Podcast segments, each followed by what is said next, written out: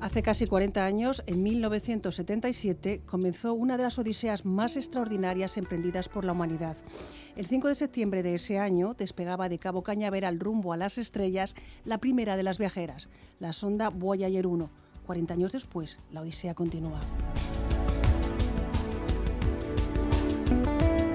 Su hermana, la Voyager 2, había despegado 15 días antes. Aunque partió primero, su trayectoria es más lenta, así que la Voyager 1 es ahora mismo el objeto fabricado por el hombre que más lejos ha llegado y el primero y de momento el único en salir del sistema solar.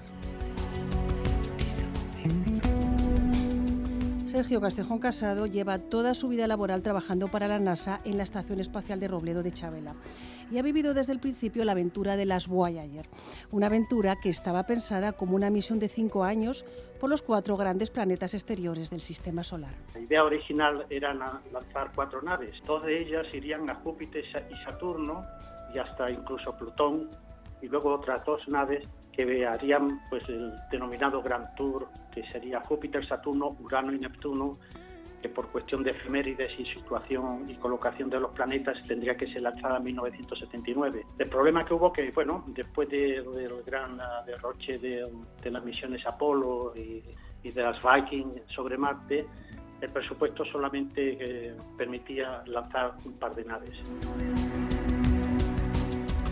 Las ondas fueron lanzadas por un cohete Atlas Centauro que tenía mucha potencia para sacarlas de la Tierra, pero que aún así necesitaba más para su recorrido espacial. Así que se aprovechó el campo gravitatorio de los planetas para dar un empujón a las naves. La Voyager 1 llegó a Júpiter en marzo de 1979 y 20 meses después a Saturno. La Voyager 2 tuvo más trabajo, también visitó estos dos planetas, pero además ella tenía asignado visitar otros dos, Urano, a donde llegó en 1986, y Neptuno, que visitó en el año 1989. Ambas naves ya hicieron su cometido, la Voyager 1 ahora mismo se encuentra aproximadamente a unos 20.000 millones eh, de kilómetros de, nosotros y la Voyager 2 está algo más cerca, unos 16.500 millones eh, de kilómetros. Las Voyager llevan tres ordenadores a bordo, pero es tecnología de los años 70, así que cada uno de ellos lleva un único programa escrito en Fortran y entre todos la memoria disponible suma tan solo 64 kilobytes. 64 kilobytes es lo que ocupa un, puede ocupar un archivo PDF o una fotografía de estas que nos enviamos por WhatsApp una vez que se han comprimido. La capacidad de memoria esta es prácticamente una millonésima parte de lo que puede tener hoy día un smartphone moderno. Eran los años 70, así que las Voyager graban los datos en cintas de casete.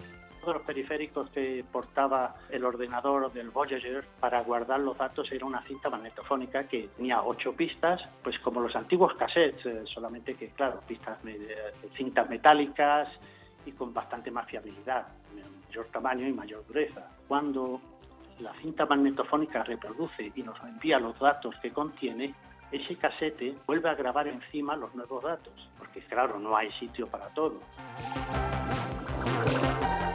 Los técnicos de la NASA están aprovechando al máximo la capacidad de las cintas para recargar nuevos programas y se está racionalizando la energía para ahorrar todo lo posible y prolongar la vida de las naves. Se han apagado, por ejemplo, las cámaras de fotos, que ya no son necesarias toda vez que las naves ya enviaron fotos en alta resolución de los planetas por lo que pasaban y ya los han dejado atrás. Se ha hecho una extrapolación de la, de la cantidad de energía eléctrica que todavía puede generar dentro de los generadores radioisotópicos que porta la nave y podemos decir que posiblemente si se racionan bien los consumos apagando los eh, diferentes experimentos que ya no procedan, podemos estar, eh, podemos hacer funcionar la nave perfectamente hasta el año 2025 o incluso algo más.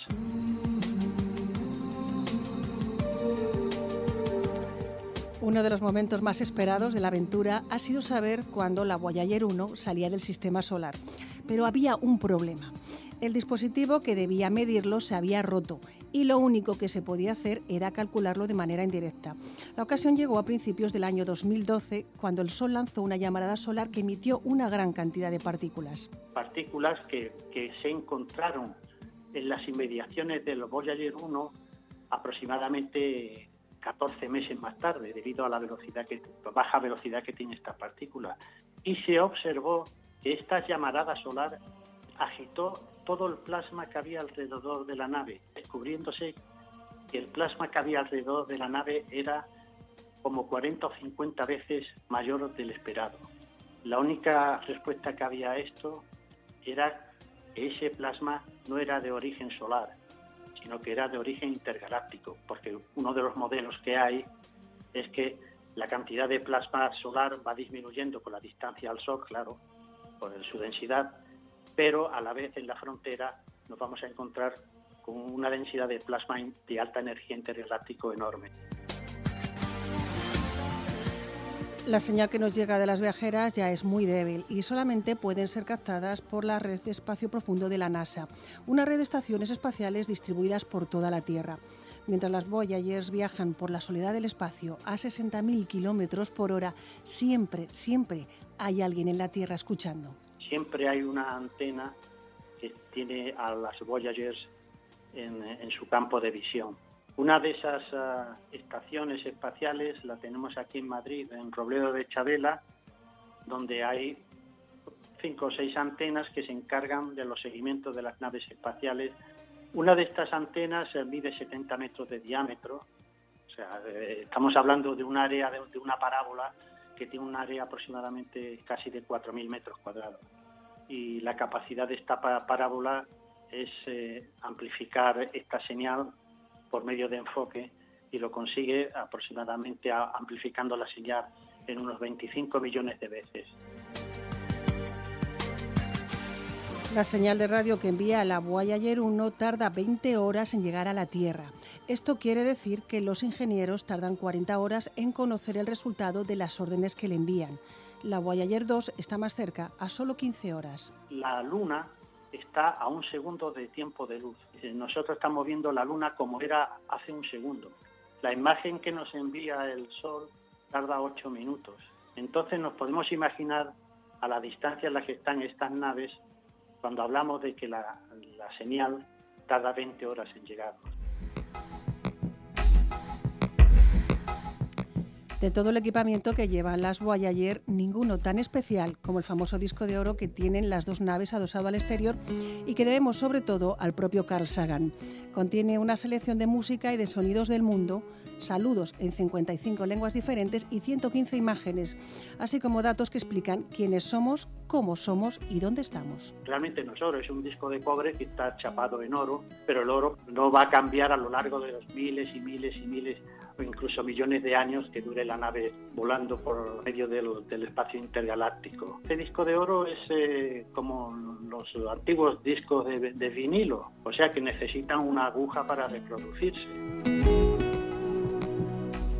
Las Voyager llevan un disco, pero el tocadiscos no está incluido.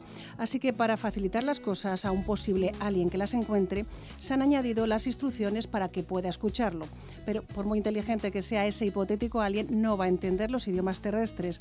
Así que el manual de instrucciones está escrito en código binario y como base de referencia se utiliza el átomo de hidrógeno. Se emplea una cosa que predomina en el universo, que es el átomo de hidrógeno entonces el átomo de hidrógeno tiene lo que se llama una transición fundamental que cuando sucede emite una radiación y que tiene una longitud de onda de 23 centímetros. Entonces, eh, si se le explica a un ser inteligente de, de, otro sistema solar. ¿Cuánto dura un segundo? Y eso lo puede deducir del átomo de hidrógeno, que seguramente él va a tener muchísimos átomos de hidrógeno alrededor, igual que lo tenemos nosotros.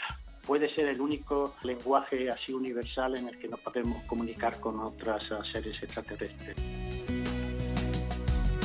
El disco de oro se incluyó con la romántica esperanza de un contacto alienígena, pero incluso cuando se atornillaba el lomo de las naves, se sabía que las posibilidades de esto son tremendamente remotas, por no decir nulas. La auténtica misión del disco de oro es dejar nuestra huella en el universo. En el universo las dimensiones que se emplean son muy, muy, muy distintas. Nadie, nadie podría pensar que una cucharadita de café con material de, una estrella de neutrones puede pesar un millón, de, un millón de toneladas. La estrella más próxima que tenemos está a años luz y la galaxia nuestra, el diámetro de la galaxia, pues, eh, es del orden de 150.000 años luz. Realmente la Voyager se, está se está alejando del Sol aproximadamente a unos 60.000 kilómetros por hora y no se espera hasta dentro de 40.000 años que va a pasar, pasar por las proximidades de, las, de la siguiente estrella.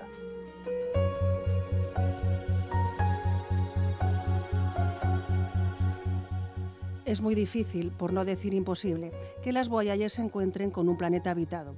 La única posibilidad, dice Sergio Castejón, es que se encuentren con otra nave, algo que es también bastante improbable, sobre todo teniendo en cuenta que las Voyager se van a apagar pronto. Una nave apagada no emite ningún tipo de radiación electromagnética, ni, ni puede emitir ningún tipo de señal de radio que pueda ser captada por antenas de otras posibles civilizaciones. Entonces, la única manera que, que van a tener estos seres, posibles seres, hipotéticos seres, de interceptar la nave va a ser de una manera visual y física, o sea, verla y acercarse a ella.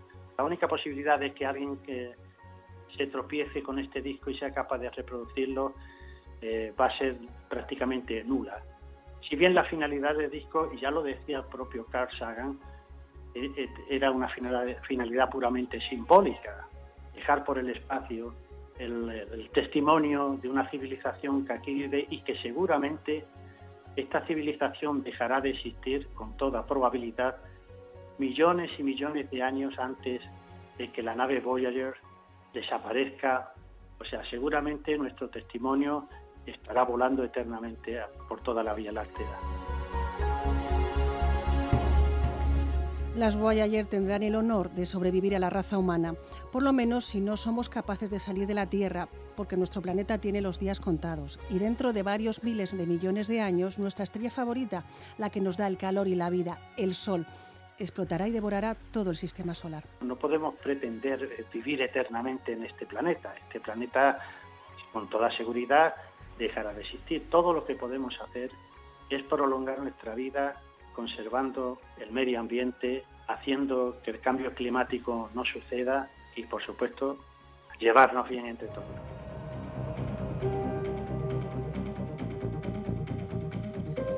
Motivo del 40 aniversario del lanzamiento de las Voyager, se ha abierto un crowdfunding para editar el disco de oro y que nosotros también podamos escuchar lo que quizá algún día escuche un extraterrestre. Ya lleva recaudado cerca de un millón y medio de dólares. Mientras esto ocurre aquí en la Tierra, las viajeras siguen imparables su camino en el espacio, viajando valientemente hacia donde nadie ha llegado jamás. Testimonio de una raza de seres que una vez habitaron una recóndita esquina del universo y que se atrevieron a soñar con descubrir sus secretos, porque por encima de sus luchas y sus desacuerdos eran exploradores y se empeñaron en conquistar la última frontera, el espacio.